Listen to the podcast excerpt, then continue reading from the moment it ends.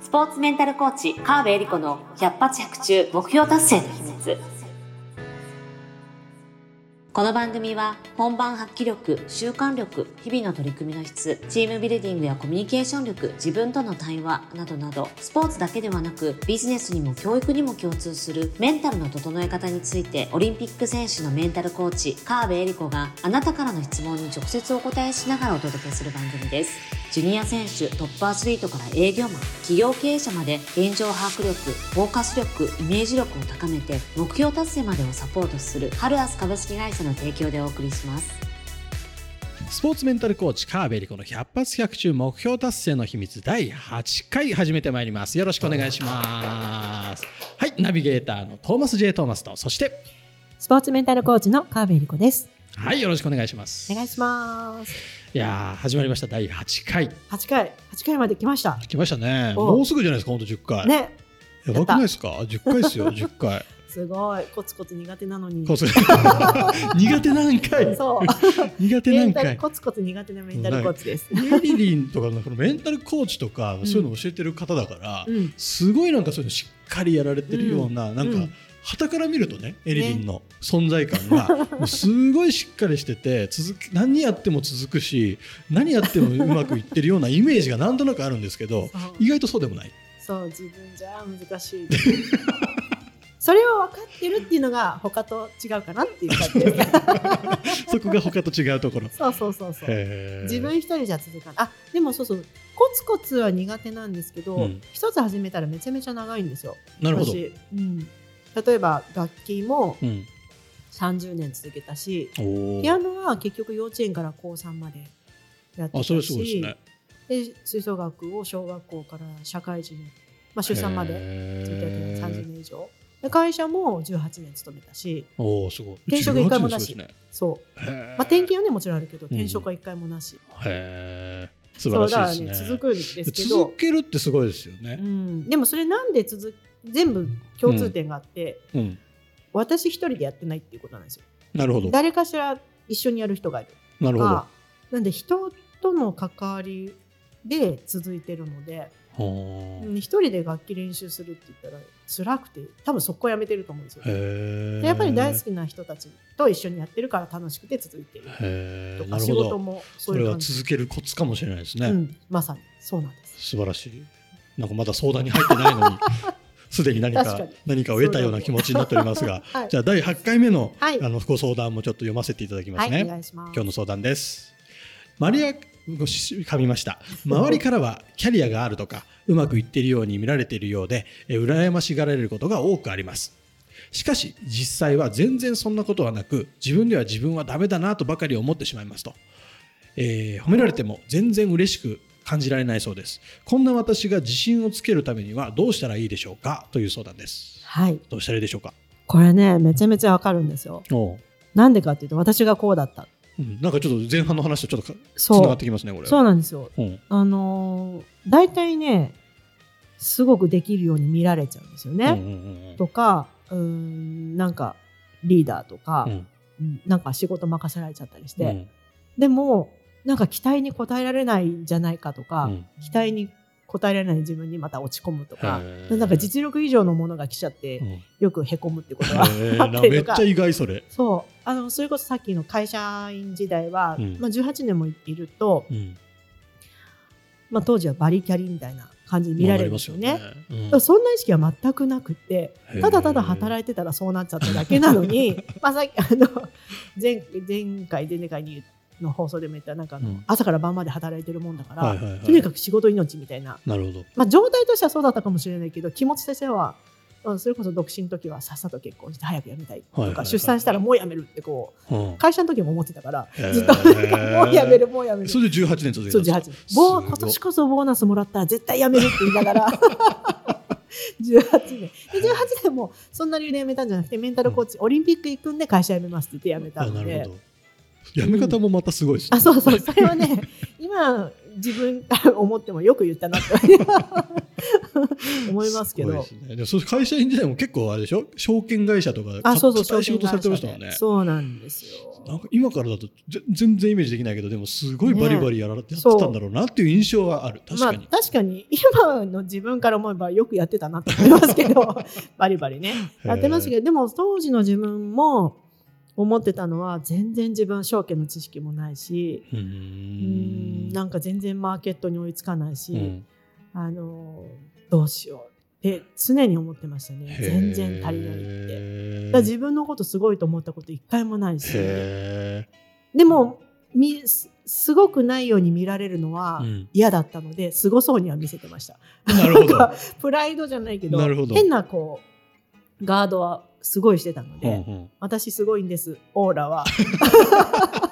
出してましたけど、まあ、まあでも大事ですよそういう出して内心、うん、全然ダメダメなのでいつバレるかヒヤヒヤしてた結構大変ですねその人生もそうそうそう私何でも知ってますみたいな。顔して。なので水を見せるために必死で頑張ってたっていうのはあるんですけど、成長にはなりますよねまあまあ、そうなんですけど辛かったですねそれは。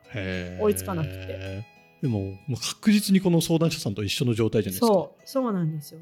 なのであのうまくいってるように見られてるのを、うん、あの自分そうなんだなっていうふうに見たらいいんですね。うん、であの、まあ、そうは言ってもそんなこと全然って言うんですけど、うん、あのこれはね本当にこういう人はね、ちょっと一回本当にコーチング来てもらいたいんですけど、別に私じゃなくてもいい。あなるほど、ね、私じゃなくてもいいし、宣伝ではなく、ね、宣伝じゃなくて、うん、一回ちゃんと話を聞いてくれる人に話をしてみるっていうのが大事自分一人で頑張っちゃってるのでこのケースで言うと、うんうん、まあ、私自身のことは思ってなんですけど、うん、まあ、仕事に対してはもう本当に必死に頑張ってやってるから、うん、周りからそういう評価が得られてるんだけど、本人は全然そんなふうに思え思えない。頑張ってる自分が全然見えてないんですね、周りのことは見えるのに自分のことが見えてない状態なんですよ。自分のことが全く分かってない。自分のことは見えるのは難しいですよ。そう。自分のことが一番わかんないんですよ。うん、で多分あのー、優秀こういうあの、ね、うまくいって見られるってことは優秀本当に優秀なんですよね。だけどそれが分かってない。なるほど。でそれが分かんないってことは自分の頑張りどころも分からないし伸ばしどころも分からないってことなので成長がねやっぱり止まりやすいんですよね。変わらない、ね。うんうん、目の前の仕事を一生懸命頑張るだけで終わっちゃう。と疲弊しちゃうんです、ね、うんうんうん、これ私のことをずっと思い出して言いますと とにかく頑張ってるんだけど疲れちゃうし成長実感が全然ない。これはやっぱ自分のこと分かってないっていう証拠なんですよね、なので人の力を使うっていうのがすごく大事で、うん、なんで信頼で、まあ、こうメンタルコーチじゃなくてもいいけど、ちょっと話聞いてもらえるかって言ってで、えー、自分がどんなことをやってきたかとか、うん、どんな思いで取り組んできたかとか、うん、例えばまあ喫茶店でもいいんで目の前の人にこう話す、うん、で、まあ辛いこともあるし、うん、でもうまくいったことはどんなことができたかっていう、もう、うん、なんていうかね壁とあの盾を全くこう壁をなくして言ってみるっていうことをやってみる。でもし聞いてくれる人がいなかったとしたら、まあ、紙に書くんでもいいです。自分がどれだけ、ね、そうそうそう。どれだけやってきたかとかできてないことも含めて、うん、まあそうですね。やりやすい方法としては、うん、ダメだダメだと思ってるんだったら、うん、ダメだと思ってる箇所をとりあえず全部書き出す。あそっちの方がいいかな。なんかダメだと思ってる部分をとにかく書き出す、うん、ねポイントとしては書き出して一旦書き出してみて自分でこれ何パーセント書き出してみたかを自分に問いかけるんですね。例えばこれダメだと思うところ何パーセント出しましたかって聞いてみると、うん、大体出しましたって言うんですよね。うん、で大体っていうのはどのぐらいっていうと、うん、大概の人は8割って言うんですよ。なるほど。まあ、結構出ましたっていう人で9割。うんうんうん、じゃああと20%出しましょうかと。あと10%出しましょうかって。もう詰めていくんそう。とことん出す。せっかくだから。この機会だから出しちゃいましょうって言って、もう100%出してもらう。あでこれで出し切ったな、うん、自分のダメだとか出し切ったなと思ったら、まあ、出してみてどうかを見てみるんですね。うん、そうすると意外と少ないなとか、うんうんうん、あ全部出してみて一番最後にできてここが一番できてないなと思う、うんうん、とか例えばずっとできてないところばーっとやっていて他に他に他にはでこう聞いてて一番最後に出てきたのが、うん、人に相談できないとか。なるほど。なので仕事ができないかどうかじゃなくて一番自分が気にしてるのは人に相談できないことか。とかっていうなんかど。こを改善したらいいかがこう見出やすい。しすっきりするんですよ。でその上でですよ、うん、できないところを全部出した上で、うん、じゃあとはいえできてるとこもあるよねと。はいはいはい。なんかここは頑張ってるとか、はいはいはい、別に成果出てないけどこだわってるところとかっていうのをこう出してもらう、はいはいはい、それも同じように100%出してくださいと。なるほど。まああのー、場合によっては50個出してみたいな、うんうん、ちょっとストレッチかけることもありますけど、はいはいはい、まあ50個でも何個でもいいんですけど自分がの強みとか、うん、これは頑張ってるとか、やってるってことも同じように出して100%出してみる。で強みは意外とやっぱり出しにくらいので、うん、逆に強みは50個出しましょうみたいな感じで制限かけて、ね、そうそうやってみるまあ最初30個で50個ぐらいまで、うんうんうんでもなんかだダメなこと書いた後だと、こんちくしょうで書けそうですね。そう。できること、やれること。これね、もやもやしてる状態で、うん、いいことを言おうと思っても、うん、でも。